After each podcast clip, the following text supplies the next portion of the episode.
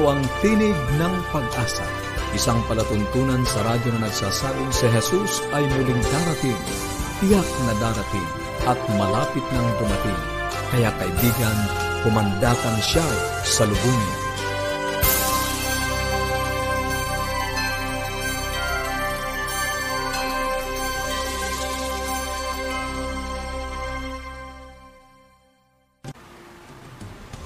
Maligaya po na ng pag-asang pakikinig mga kaibigan. Ako po ang inyong lingkod, Misty Pontile, para sa Tinig ng Pag-asa na nag-aanyaya. Nasamahan niyo po kami sa thirty minutong talakayan tungkol sa ating kalusugan, pagpapanatiling matatag ng ating sambahayan at higit sa lahat sa pagtuklas ng pag-asang nagmumula sa salita ng Diyos. Binabati po natin ang ilan sa ating mga tagapakinig na si Prince June Sorilia Apelyado ng Kapawayan, Moncada, Tarlac. Maraming salamat po sa inyong pong pagsubaybay sa ating programa Tinig ng Pag-asa.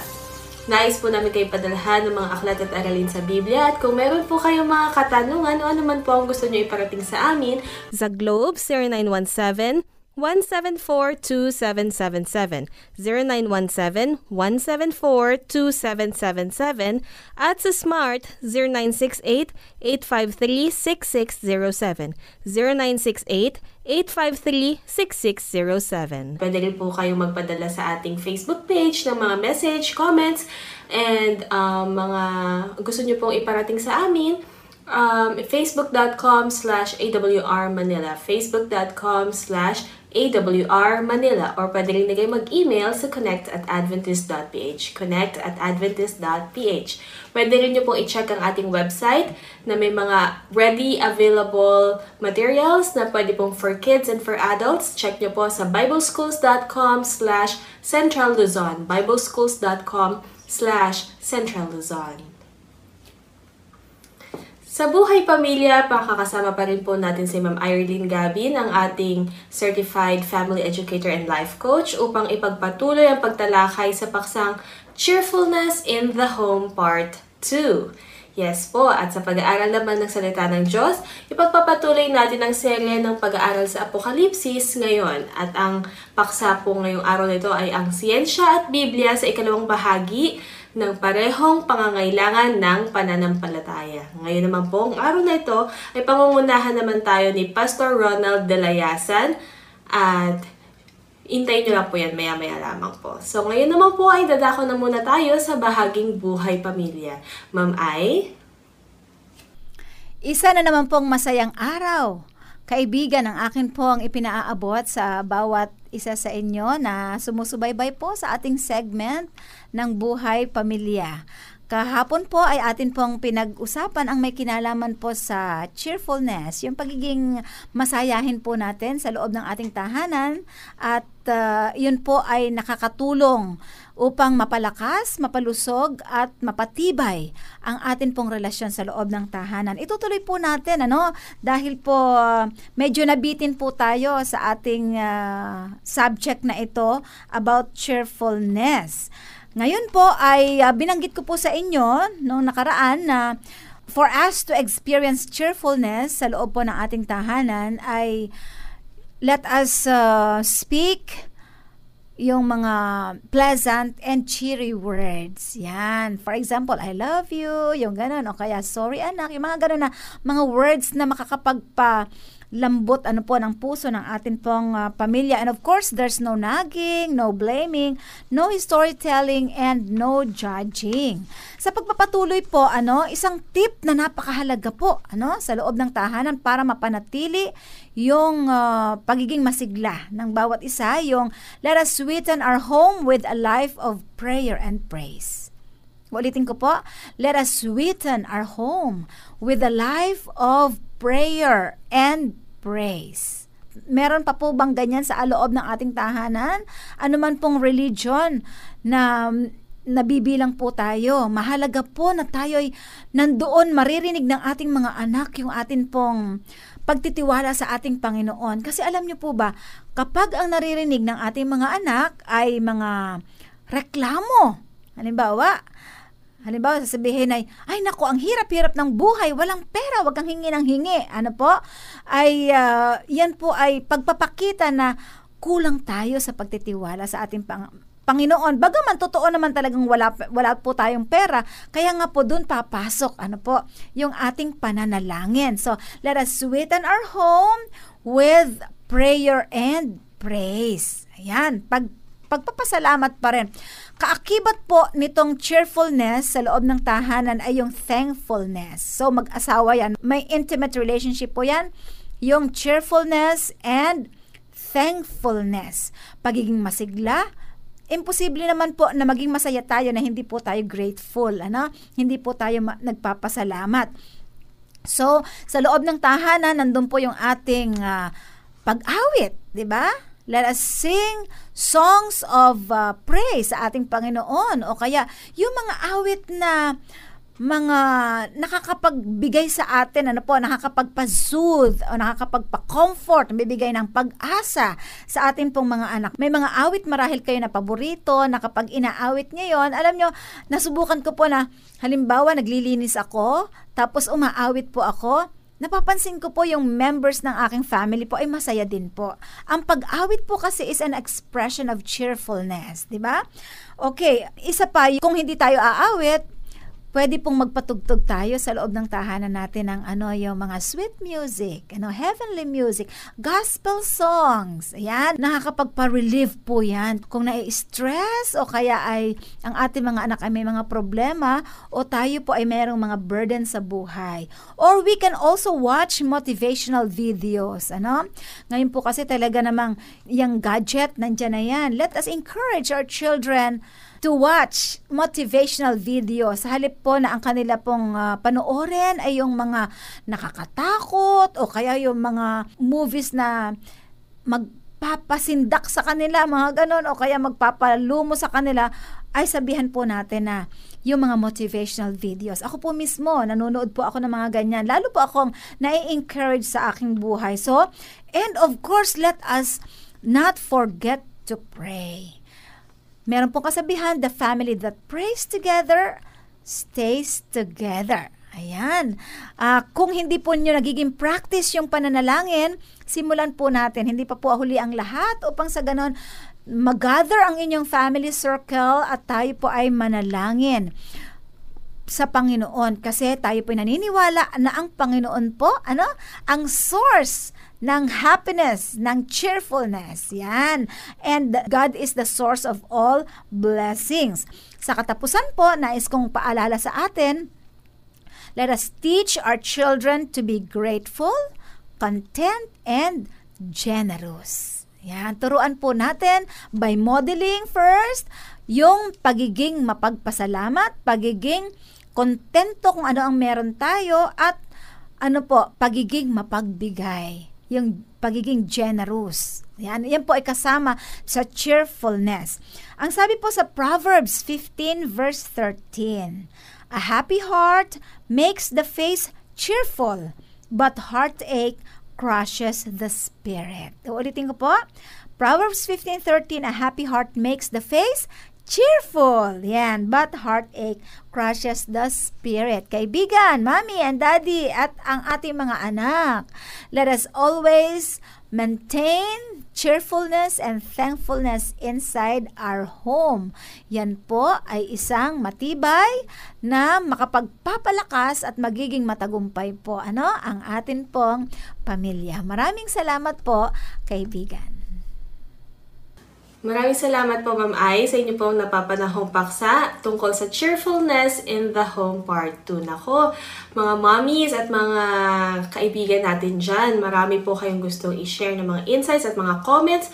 Tumawag lang po kayo at mag-text sa Globe zero nine one seven, one seven four, two seven seven seven, zero nine one seven, one seven four, two seven seven seven, at sa Smart zero nine six eight, eight five three, six six zero seven, zero nine six eight, eight five three, six six zero seven. I-visit nyo rin po ang ating Facebook page, facebook dot com slash A W R Manila, facebook dot com slash A W R Manila. Pwede po kayo mag-comment, mag-share ng like, at mag-message ng kung ano pang inyong gusto iparating sa amin. Pwede rin po kayo mag-email through connect at adventist dot p h. connect at adventist dot p h.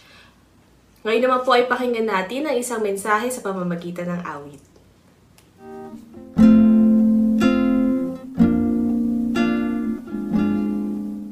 Saan ka nabubuhay, mahal na kaibigan? Sa Diyos ba o sa pansarili lamang?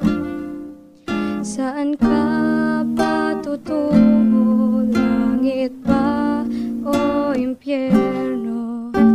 Isipin mo ito, kaibigan.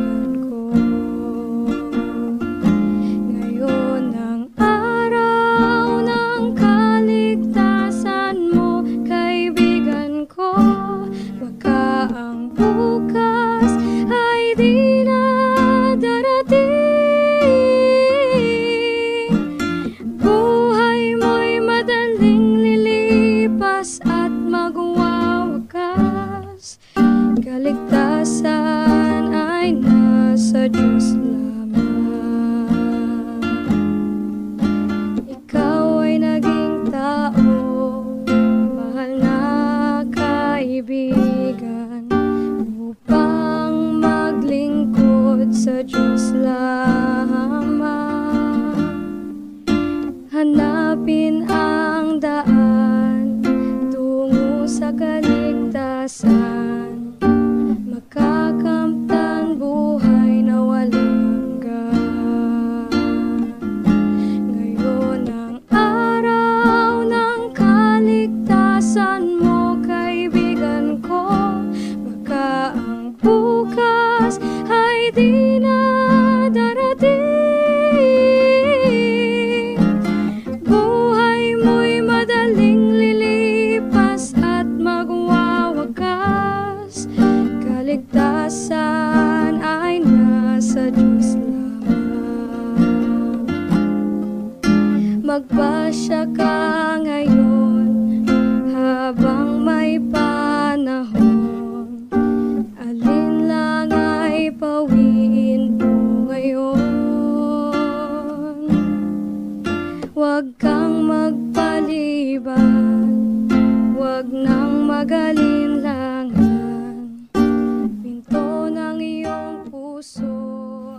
Maraming salamat po sa ating napakinggang awit ngayong araw na ito. Naku mga kaibigan, alam ko pong hindi na po kayo makapaghintay. Ngayon naman po ibibigay na po natin ang pag-aaral ng Sasalita ng Diyos kay Pastor Ronald Dela Yasan. Pastor Ronald?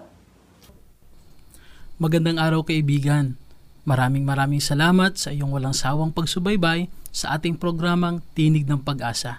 Ngayon ay magpapatuloy tayo sa ating pag-aaral sa Apokalipsis ng uh, paksang ang siyensya at ang Biblia sa bahaging lahat ay pananampalataya.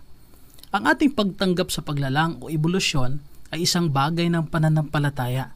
Alinmang panig ay kapwa may butas. Tiyak na dinisenyo ng Diyos ang pakikipag-ugnayan natin sa Kanya na kasama ang mahalagang sangkap ng pananampalataya. Gayon din ang mga ebolusyonista ay dapat mayroong pananampalataya upang maniwala sa kanilang teorya. Walang sino man ang nakakakita na nangyari ang ebolusyon o ang paglalang. Si Apostol Pablo ay nagbigay payo sa batang mangangaral na si Timoteo. Ang sabi niya sa Timoteo sa six twenty to twenty-one, Timoteo, ingatan mo ang ipinagkatiwala sa iyo, na ilagan mo ang mga usapan na walang kabuluhan at mga pagsalungat ng maling tawag na kaalaman. Sa ibang salin ay siyensya, na palibhasay pinaniwalaan ng ilan ay nanginsay tungkol sa pananampalataya. Huwag niyo akong pagkakamalan na aking nililibak ang tunay na siyensya. Ako'y naniniwala sa agham. Nais ko lamang naliwanagin na ang ebolusyon ay hindi siyensya. Ito ay pilosopiya. Hindi ito kayang patunayan sa pamamaraan ng siyensya. At ang ilan mismo sa pangunahing nagsusulong ang ebolusyon ay kasama doon sa matapat na tinatanggap ang kakulangan. Ito ang kapanipaniwalang ebidensya para sa kanilang mga teorya. Si Doctor Colin Patterson, dating senior paleontologist sa British Museum of Natural History sa London, ay nagsabi sa kanyang pagsasalita sa American Museum of Natural History, New York, November five, nineteen ninety-one. Ang sabi niya, nung nakaraang taon ay biglang napagtanto ko na sa mahigit dalawampung mga taon ay iniisip ko na ako ay gumagawa para sa ebolusyon sa ilang kapamaraanan. Isang umaga ay nagising ako at pinalo na twenty years na akong nagtatrabaho sa bagay na ito at wala isamang bagay ang napatunayan tungkol dito. Matapos magtanong sa maraming kakilalang mga siyentipiko, maaari mo bang sabihin sa akin ang anumang nalalaman mo tungkol sa ebolusyon? Anumang bagay na totoo? Isang tao ang nagsabi, alam ko ang isang bagay. Hindi nararapat ito ituro sa mga high school. Alam nating lahat na hindi ito dapat itinuturo sa high school. Kaya sa palagay ko, maraming tao sa silid na ito ang aaminin na sa mga huling taon, kung napag-isipan mo ang lahat ng mga ito, mararanasan mo ang isang paglipat mula sa ebolusyon bilang kaalaman tungo sa ebolusyon bilang pananampalataya. Alam kong totoo ito sa akin at sa palagay ko, totoo rin ito sa mga maraming mabubuting nandirito. Hindi ba't nakakagulat na ang isang hindi aprobadong teorya kagaya ng ebolusyon ay malawak na tinanggap at buong sigasig na ipinagtatanggol? O marahil hindi ba ito kakaiba na ang mga tao ay talagang may napakalaking pagtanggap sa teorya ng ebolusyon kung saan ang karamihan ay lubos na walang kamalayan? Bagamat aking tinanggap sa pananampalataya na ang tala ng Biblia tungkol sa paglalang ay totoo, at ako rin ay naniniwala na ang mga katibayan ay sa katotohanan tumuturo sa paglalang, mas naiintindihan ito. Ngunit bago natin tingnan ang ilang katibayan, tukuyin natin ang pagpapakahulugan natin sa ebolusyon. Ang ebolusyon siyempre ay maraming mga pagkakaiba-iba ng pagkakahulugan. Mayroong mga deistic, agnostic, atheistic, at maging pag-aangkin ng Christian theistic evolutionist, ngunit lahat sila ay may isang karaniwang konsepto na ang buhay tulad ng alam natin ay nangyari hindi sa pamamagitan ng malikhaing gawa ng isang matalinong manlilikha, ngunit sa pamamagitan ng mabagal na usad o pag-unlad ng simple hanggang komplikadong anyo ng buhay.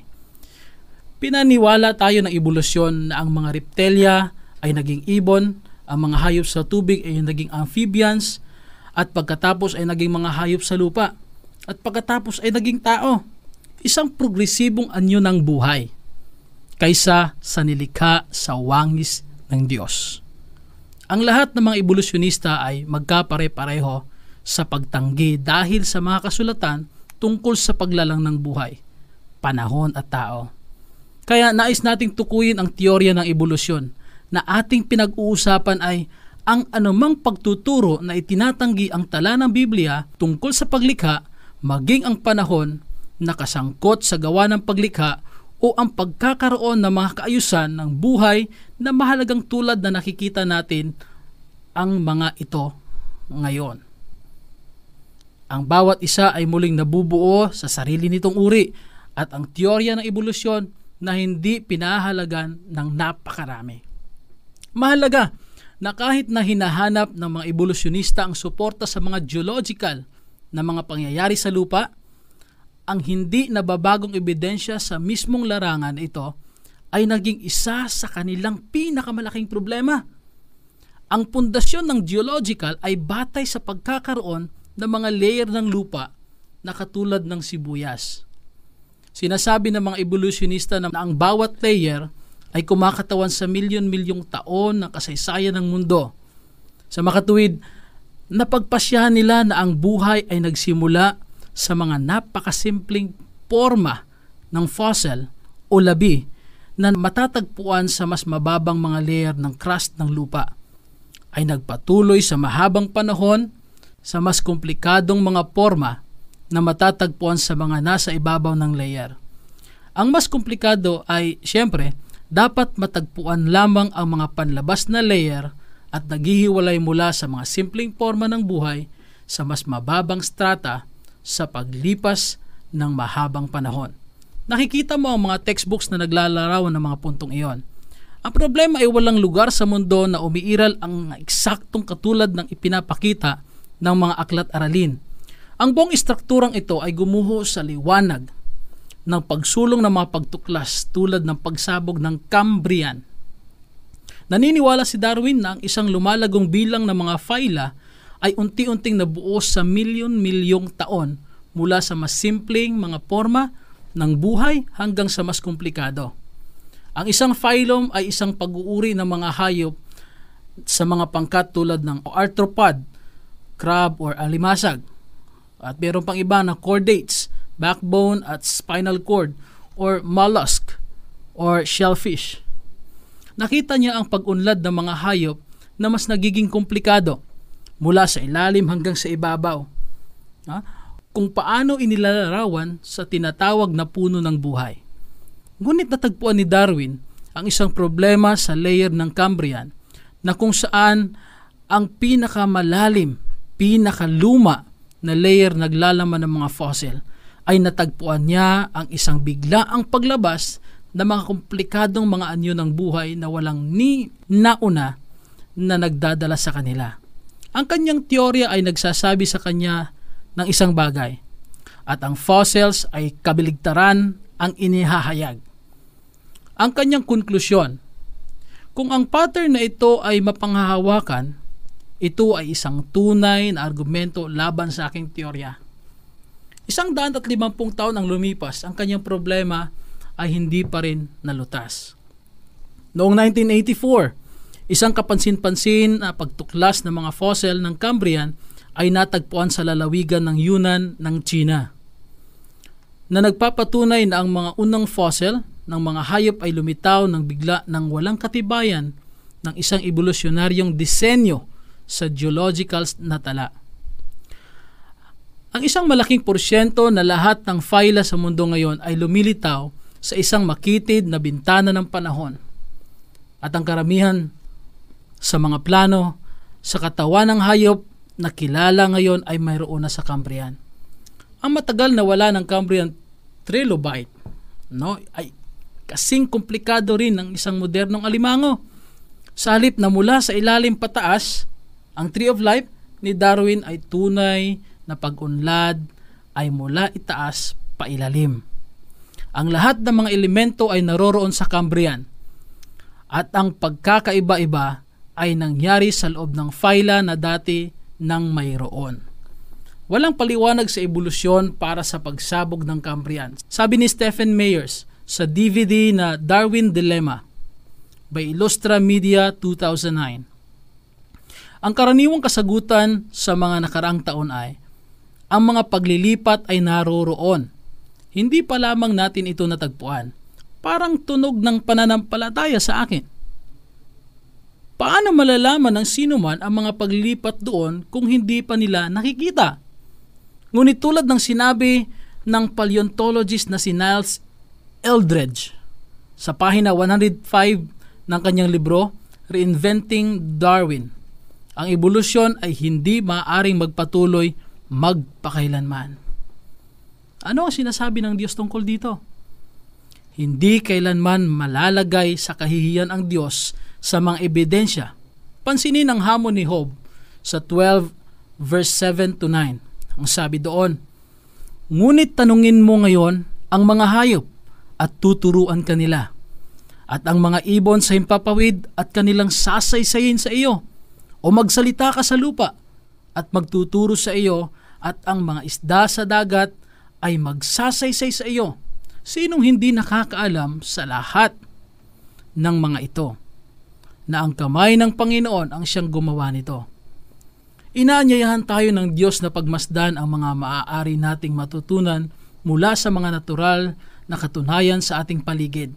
Wala sa mundo mismo o sa talaan ng buhay sa mundong ito na hindi sang-ayon sa kasaysayan ng Biblia. Halos lahat ng bagay na natuklasan sa biology, paleontology o archaeology ay naaayon sa mga paghahayag ng Biblia. Kung tatanggapin ng isang tao ang himala ng paglikha at ang sakuna ng baha sa Biblia, mayroong lohikal na kahulugan sa bawat katotohanan ng pang-agham. Halimbawa, ipinaliwanag ng baha ang haligi ng geolohiko na may iba't ibang mga rate ng pag-areglo para sa iba't ibang laki ng mga particles. Ang nagyelo na buhay tropikal sa tundra ay nakatagpo ng magandang paliwanag. Kapag tinanggap natin ang mga radikal na pagbabago sa kapaligiran at geografiya na sinasabi ng Biblia nung panahon ng pagbaha, ang mga exception na panuntunan ay walang kahirapan sa kontekstong ito. Madali silang maintindihan. Ngunit ang mga eksepsyon na aktual na umiiral ay isang imposibleng kalalagayan sa mga naniniwala sa ebolusyon, na dapat ipagtanggol ang konsepto na walang komplikadong buhay na umiiral sa panahon ng eons ng ebolusyon kung ang mga simpleng forma lamang ay unti-unting nagiging mas komplikadong buhay. Sa susunod, titingnan natin ang dalawang katanungan na ang mga taong nag-iisip ay may karapatang itanong ito sa mga naniniwala sa ebolusyon ngayon. Kapatid, kaibigan, ikaw na nakikinig ngayon at nanonood, siguro marahil napagtanto mo na kung anong pananampalataya dapat pagkameron tayo. Na tayo ay naniniwala na merong naglalang sa atin at hindi tayo napunta lang dito just by chance. Meron tayong Diyos na siyang lumikha at siyang may akda ng ating buhay. Maraming salamat, Pastor Ronald, sa inyo pong pagbabahagi ng mensahe ngayong araw na ito. Naku, mga kaibigan, sa ating pag-aaral ngayon ay natutunan natin na ang paniniwala sa ebolusyon ay nananatiling teorya at hindi talaga napapatunayan ng siyensya. At kagaya ng paniniwala sa paglalang sang-ayon sa Biblia ay kailangan din ang katulad ng pananampalataya. Ngunit, higit na makatwirang paniwalaan ang tala ng Biblia at ang mga hayag nito ay nagaanyaya sa atin na lumapit sa lumikha. Kaya inaanyayahan tayo ng Diyos na pagmasdan ang mga maaari nating matutunan mula sa mga natural na katunayan sa ating paligid na nagtuturo sa maibiging manlalalang. Mga kaibigan, nako, huwag niyo pong kaliligtaan na umantabay pa rin po sa ating programang Tinig ng Pag-asa. Marami pa po tayong pag-aaralan araw-araw. At kung meron po kayong mga katanungan o ano man po ang gusto nyo iparating sa amin, tumawag lang po or mag-text sa Globe zero nine one seven, one seven four, two seven seven seven, zero nine one seven, one seven four, two seven seven seven, at sa Smart zero nine six eight, eight five three, six six zero seven, zero nine six eight, eight five three, six six zero seven. Pwede rin kayo magpadala ng message or mag-comment at mag-like sa ating page, Facebook page, facebook dot com slash A W R Manila, facebook dot com slash A W R Manila, or mag-email sa connect at adventist dot p h, connect at adventist dot p h. At sa atin pong pansamantalang paghihiwa-hiwalay, baunin po natin ang nasa talatang Apocalypse twenty-two twenty. Ang sinasabi, ang nagpapatotoo sa mga bagay na ito ay nagsasabi, oo, darating ako. At habang inaantay natin ang kanyang pagdating, panghawakan natin ang kanyang salita sa Isaiah fifty-nine one, narito ang kamay ng Panginoon ay hindi maikli, na hindi makapagligtas, ni hindi mahina ang kanyang pandinig, na ito hindi makarinig. Maraming salamat po. Ako po si Misty Pontile para sa Tinig ng Pag-asa.